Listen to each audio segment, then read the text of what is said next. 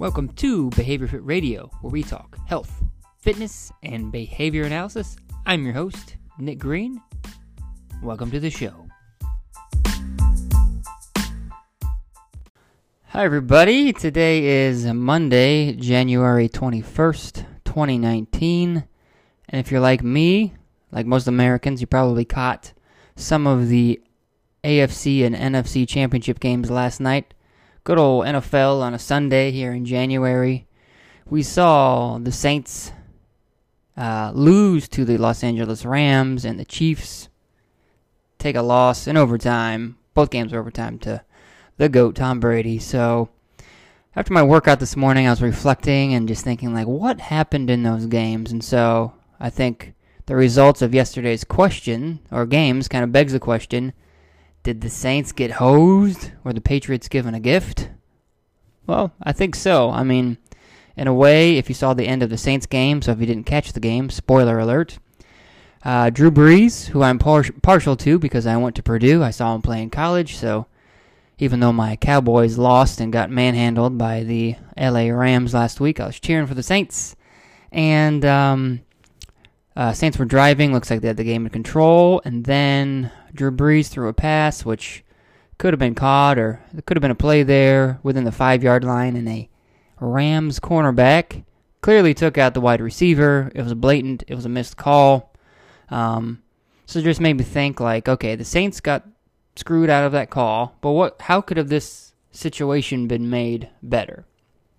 And on the other side, in the AFC, the late game yesterday, the Patriots, um, they were driving to go down and um, if I remember the score correctly, they were driving to go take the lead. They ended up scoring a touchdown, but on that drive, there was a roughing the passer. We'll call it quote roughing the passer against the Kansas City Chiefs defenseman, and he, I mean, even the announcers yesterday said it was a a swing and a miss where the defensive end was going to tackle Tom Brady. He swatted over Tom Brady's his left shoulder as Brady was throwing the ball, and he and it looked like maybe from an angle that uh, Tom Brady's face mask got held or something like that, but um, that was not the case. Um, so he got a roughing the passer, which was a automatic first down. Now, now I'm not taking anything away from what happened there with the pass, and Brady played excellent in the uh, in overtime. You know, he went three for three on third downs and hit Edelman for ten yards in the middle of the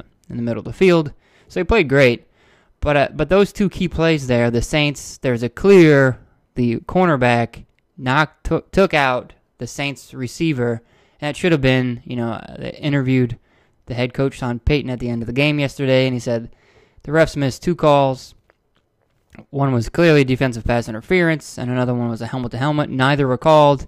And at that point in the game, the Saints would have more than likely, barring anything crazy happening, would have just run the clock down and kick the field goal from you know the two yard line, and the game would have been over. The Saints would have been in the Super Bowl.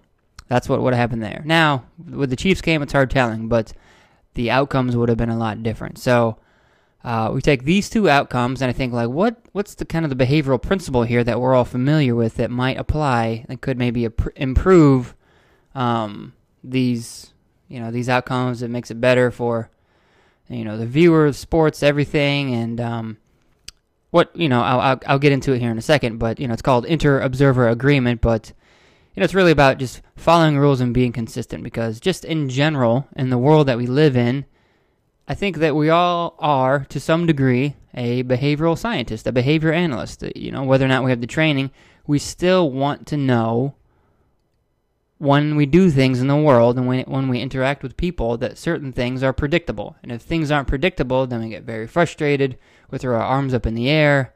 And that's the, that's just the nature, really, of behavior analysis. We, we see things happening around us. We want to know, like, if we put a dollar in the vending machine, will the vending machine give me something every time with 99% predictability? If we um, if we go to the gym and we lift weights on a certain program, we want to know because you know exercise science tell us tells us that if we if we work the muscles, if we feed it right, if we rest up, that, that those things will grow. If we have those goals in mind, then we will continue doing those things. Why? Because they're meaningful outcomes, the meaningful consequences. What happens when we put the put the dollar bill in the vending machine, we get some type of treat or goodie, hopefully a sugar-free, you know, liquid drink, uh, you know, whatever it is, water, zero zero carb, uh, Gatorade, whatever, it doesn't matter. Um, we want to know if we put that dollar bill in the vending machine that, you know, pending the power gets shut down or the thing gets stuck, right? We've all seen that classic example of shaking it. We engage in other behaviors to get the, the, the same outcome. And also, you know, if we go to the gym, we want to know if we follow this uh, this this program that we will go ahead and we'll make the gains. Because if not, you know, we might change a different program. We might change what we eat. We might hire a different coach. We might try a different program. But, you know, it's all about consistency and predictability. So now, when it comes to watching the NFL, we want to know that the refs are calling a fair game because if things aren't fair in the world, then, you know, it's it's hard telling how predictable things will be. So that's I can, I can uh, you know empathize with the with Coach Sean Payton that like man you really got screwed there because if another situation arises then you don't know what's going to happen. Okay, with that being said, now we have to look at okay we have uh, in in the NFL we have the official replay. You know coaches get challenges they can challenge the play, and with millions of people watching, especially with that cornerback play, it is clear it was clear the it was uh, the the defender wasn't even watching the ball. It's clear as day. I think if you would poll hundred refs that were sitting at home watching this game, they would all say, "Yes, that was a foul." So now the trouble becomes for the refs that are in the game. Do we blame that individual person? And as a behavior analyst, I would never blame the individual. Um, there's something going on in the environment, um, and it, you know, that that could be you know, responsible for a missed call. You know, the the ref could have, you know, could have fallen down, could have blinked, could have missed it, could have been looking at something else, could have been distracted. Um, it's hard telling what's going on out there, but at the end of the day, we have to think about okay, so the ref the ref made an error. The ref is a human. Humans are allowed to make errors. I think it is our job to kind of course correct and look at what we can do to um, to help facilitate whatever it is that we're looking. So we want to make the game better. We want to make the the NFL more predictable as far as um, fairness. And uh, if, if you've been watching the NFL over the past two years, all the commentators, you know, are, are just just describing how bad the officiating is. Well, I think that we can look at a couple different things. So the NFL gets replay and um, coaches challenges. So if there's a, a controversial call on the play because refs can't see everything. There's a million things to look at. You can go to the video. You get the official uh, look look see from I don't know NFL headquarters in New York City, or the alternative, you know, the virtual ref is. You got that.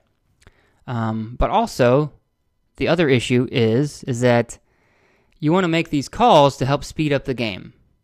Okay, if you have too many of these replays, and you know, it ruins the ruins the flow and everything. But I think what could have happened here is the use of some type of mini jury, some type of mini, what I called earlier, the inter observer agreement. And we all do this. What that means is that you have more than one person that either agrees, yes, did something happen, or no, did something not happen. So if we look at the replay with this cornerback penalty call, if you asked the officials, the pros, the experts, and I respect the NFL, I respect the, the referees, if you were to ask, you know, maybe you have a group of five or seven. Was there a call here that was missed?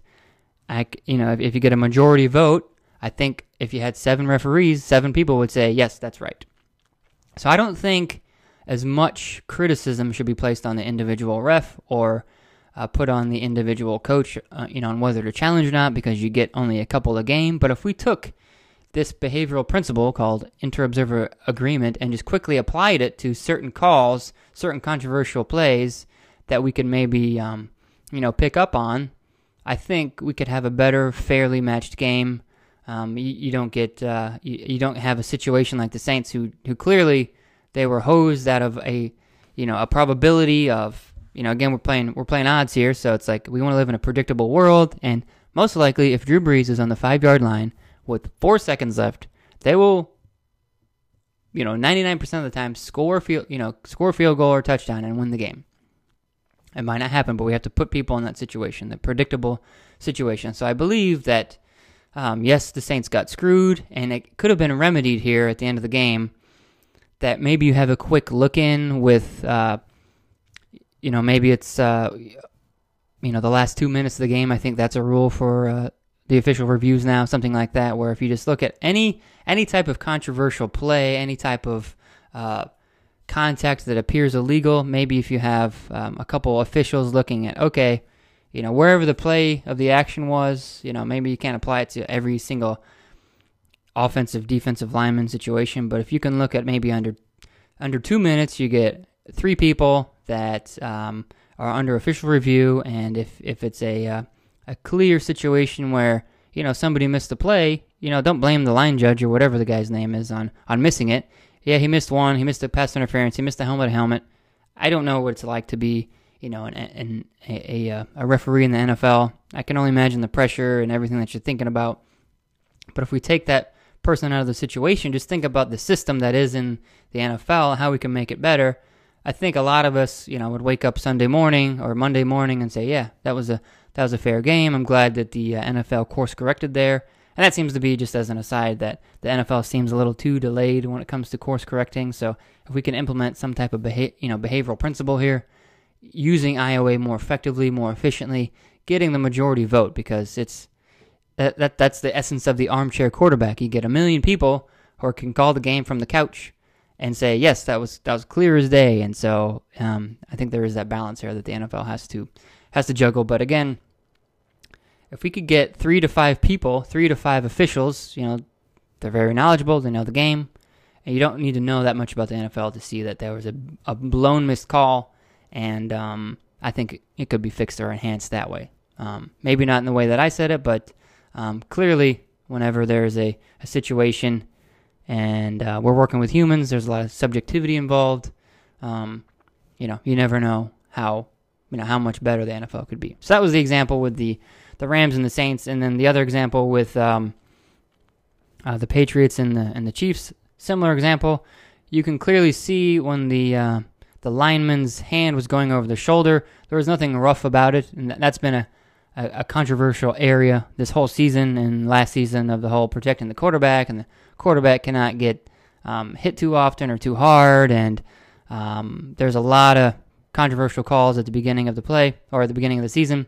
But with this end of the end of the fourth quarter drive by Mr. Tom Brady, of course, you know Tom Brady has uh, been the been the uh, what do you want to call it the the genesis of a lot of these rules, the tuck rule, all those things. But again, you could you can look at roughing the passer, and this is already a very subjective subjective area, but that was clearly not rough. You know, he just slapped his shoulder. Tom Brady had the ball, he was throwing it, so I don't understand what the the roughing part was. It could have been.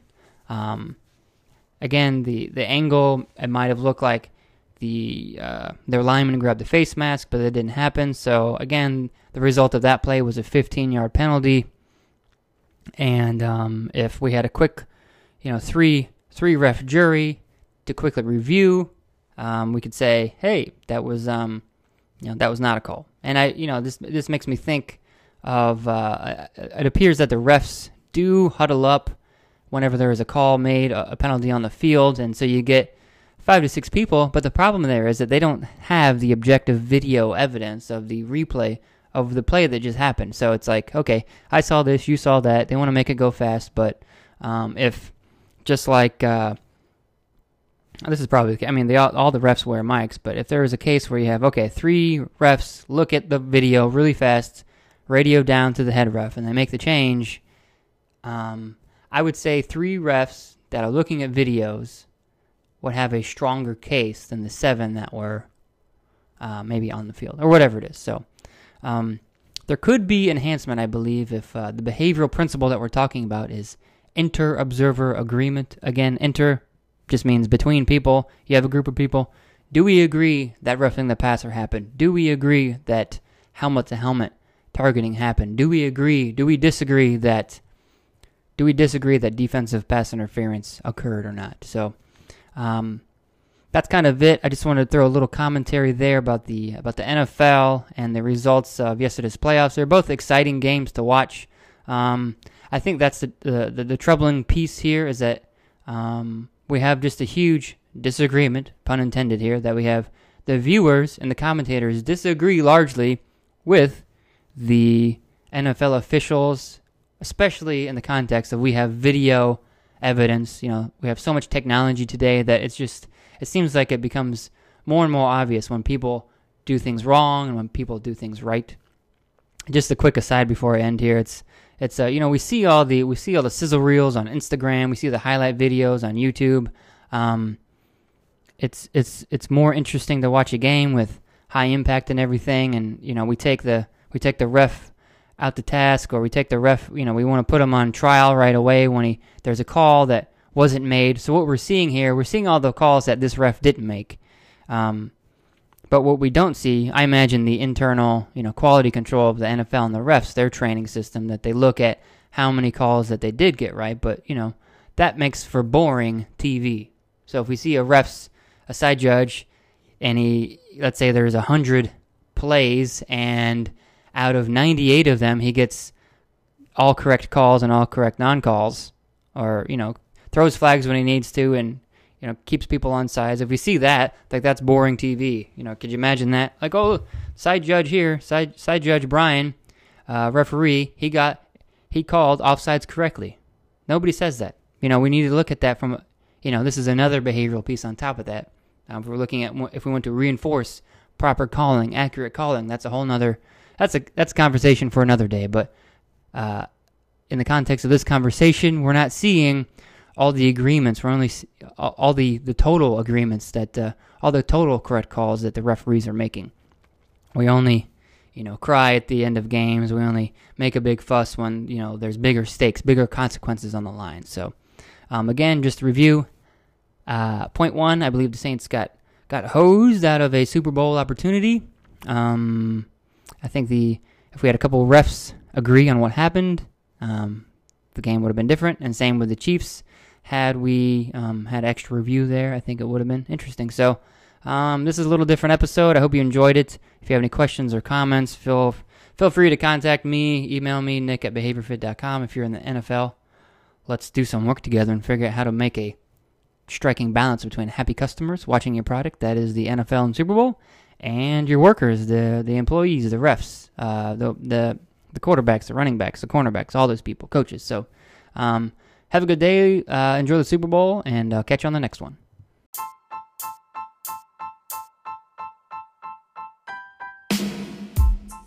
That's it for today's episode. To learn more about Behavior Fit, visit www.behaviorfit.com.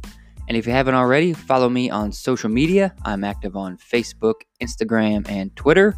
Just find me at BehaviorFit, B E H A V I O R F I T. And I look forward to hearing from you and keep moving.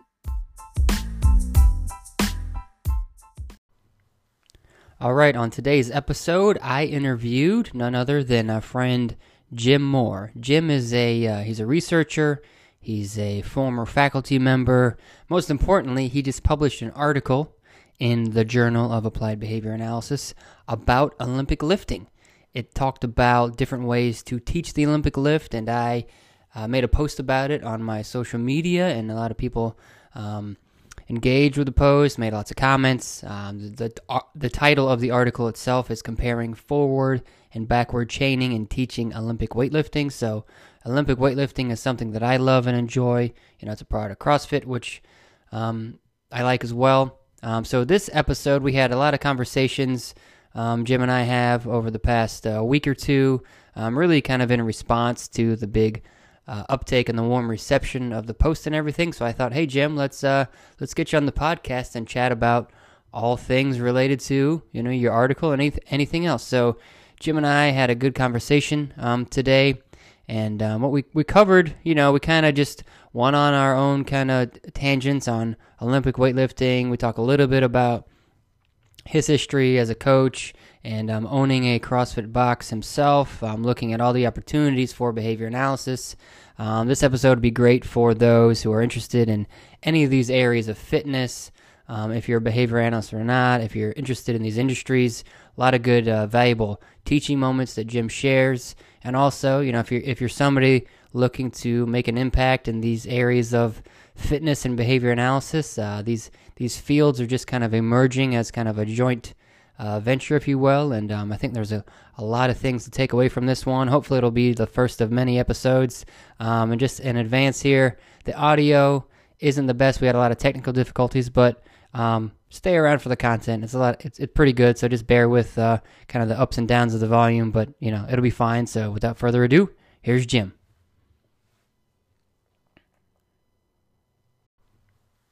All right, on today's episode, I interviewed none other than a friend Jim Moore. Jim is a uh, he's a researcher.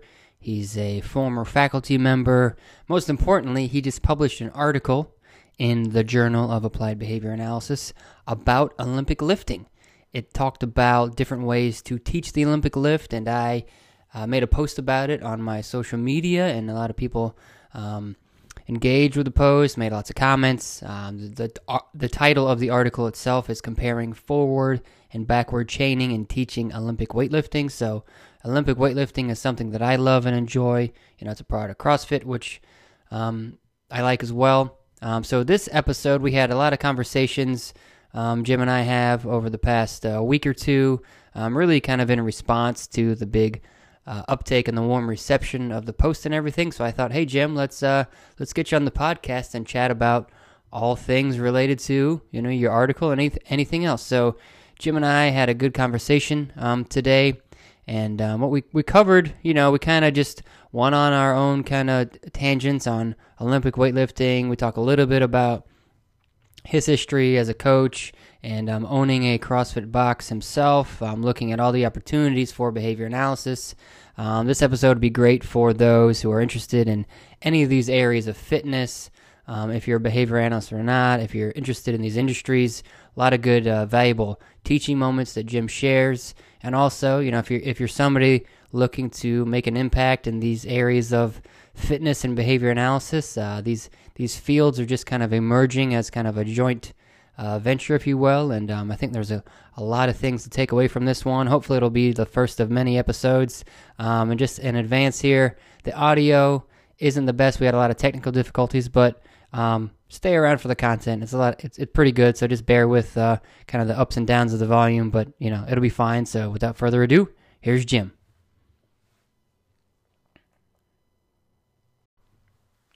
All right, on today's episode, I interviewed none other than a friend Jim Moore. Jim is a uh, he's a researcher. He's a former faculty member. Most importantly, he just published an article in the Journal of Applied Behavior Analysis about Olympic lifting. It talked about different ways to teach the Olympic lift, and I uh, made a post about it on my social media, and a lot of people um, engaged with the post, made lots of comments. Um, the, the, the title of the article itself is comparing forward and backward chaining and teaching Olympic weightlifting. So, Olympic weightlifting is something that I love and enjoy. You know, it's a part of CrossFit, which um, I like as well. Um, so, this episode, we had a lot of conversations um, Jim and I have over the past uh, week or two, um, really kind of in response to the big uh, uptake and the warm reception of the post and everything. So I thought, hey Jim, let's uh, let's get you on the podcast and chat about all things related to you know your article and anyth- anything else. So Jim and I had a good conversation um, today, and um, what we we covered, you know, we kind of just went on our own kind of tangents on Olympic weightlifting. We talk a little bit about his history as a coach and um, owning a CrossFit box himself, um, looking at all the opportunities for behavior analysis. Um, this episode would be great for those who are interested in any of these areas of fitness. Um, if you're a behavior analyst or not, if you're interested in these industries, a lot of good, uh, valuable teaching moments that Jim shares, and also, you know, if you're if you're somebody looking to make an impact in these areas of fitness and behavior analysis, uh, these these fields are just kind of emerging as kind of a joint uh, venture, if you will. And um, I think there's a, a lot of things to take away from this one. Hopefully, it'll be the first of many episodes. Um, and just in advance here, the audio isn't the best. We had a lot of technical difficulties, but um, stay around for the content. It's a lot. It's, it's pretty good. So just bear with uh, kind of the ups and downs of the volume, but you know it'll be fine. So without further ado, here's Jim.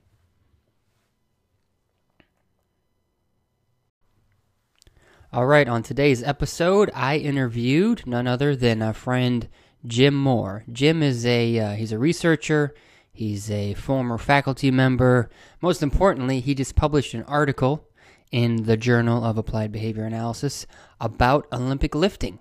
It talked about different ways to teach the Olympic lift, and I uh, made a post about it on my social media, and a lot of people um, engaged with the post, made lots of comments. Um, the, the, uh, the title of the article itself is Comparing Forward and Backward Chaining and Teaching Olympic Weightlifting. So, Olympic weightlifting is something that I love and enjoy. You know, it's a part of CrossFit, which um, I like as well. Um, so, this episode, we had a lot of conversations um, Jim and I have over the past uh, week or two, um, really kind of in response to the big uh, uptake and the warm reception of the post and everything. So I thought, hey Jim, let's uh, let's get you on the podcast and chat about all things related to you know your article and anyth- anything else. So Jim and I had a good conversation um, today, and um, what we we covered, you know, we kind of just went on our own kind of tangents on Olympic weightlifting. We talk a little bit about his history as a coach and um, owning a CrossFit box himself, um, looking at all the opportunities for behavior analysis.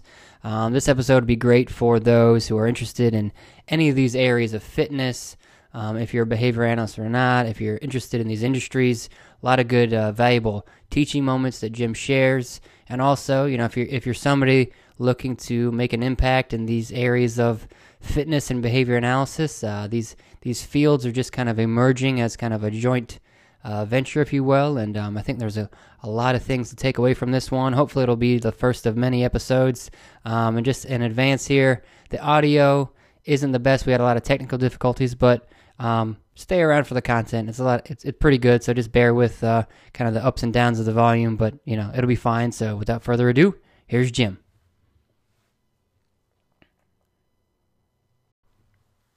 All right, on today's episode, I interviewed none other than a friend Jim Moore. Jim is a uh, he's a researcher. He's a former faculty member. Most importantly, he just published an article in the Journal of Applied Behavior Analysis about Olympic lifting. It talked about different ways to teach the Olympic lift, and I uh, made a post about it on my social media, and a lot of people um, engaged with the post, made lots of comments. Um, the, the, uh, the title of the article itself is Comparing Forward and Backward Chaining and Teaching Olympic Weightlifting. So, Olympic weightlifting is something that I love and enjoy. You know, it's a part of CrossFit, which um, I like as well. Um, so, this episode, we had a lot of conversations um, Jim and I have over the past uh, week or two, um, really kind of in response to the big uh, uptake and the warm reception of the post and everything. So I thought, hey Jim, let's uh, let's get you on the podcast and chat about all things related to you know your article and anyth- anything else. So Jim and I had a good conversation um, today, and um, what we we covered, you know, we kind of just went on our own kind of tangents on Olympic weightlifting. We talk a little bit about his history as a coach and um, owning a CrossFit box himself, um, looking at all the opportunities for behavior analysis. Um, this episode would be great for those who are interested in any of these areas of fitness. Um, if you're a behavior analyst or not, if you're interested in these industries, a lot of good, uh, valuable teaching moments that Jim shares, and also, you know, if you're if you're somebody looking to make an impact in these areas of fitness and behavior analysis, uh, these these fields are just kind of emerging as kind of a joint uh, venture, if you will. And um, I think there's a, a lot of things to take away from this one. Hopefully, it'll be the first of many episodes. Um, and just in advance here, the audio isn't the best. We had a lot of technical difficulties, but um, stay around for the content. It's a lot. It's, it's pretty good. So just bear with uh, kind of the ups and downs of the volume, but you know it'll be fine. So without further ado, here's Jim.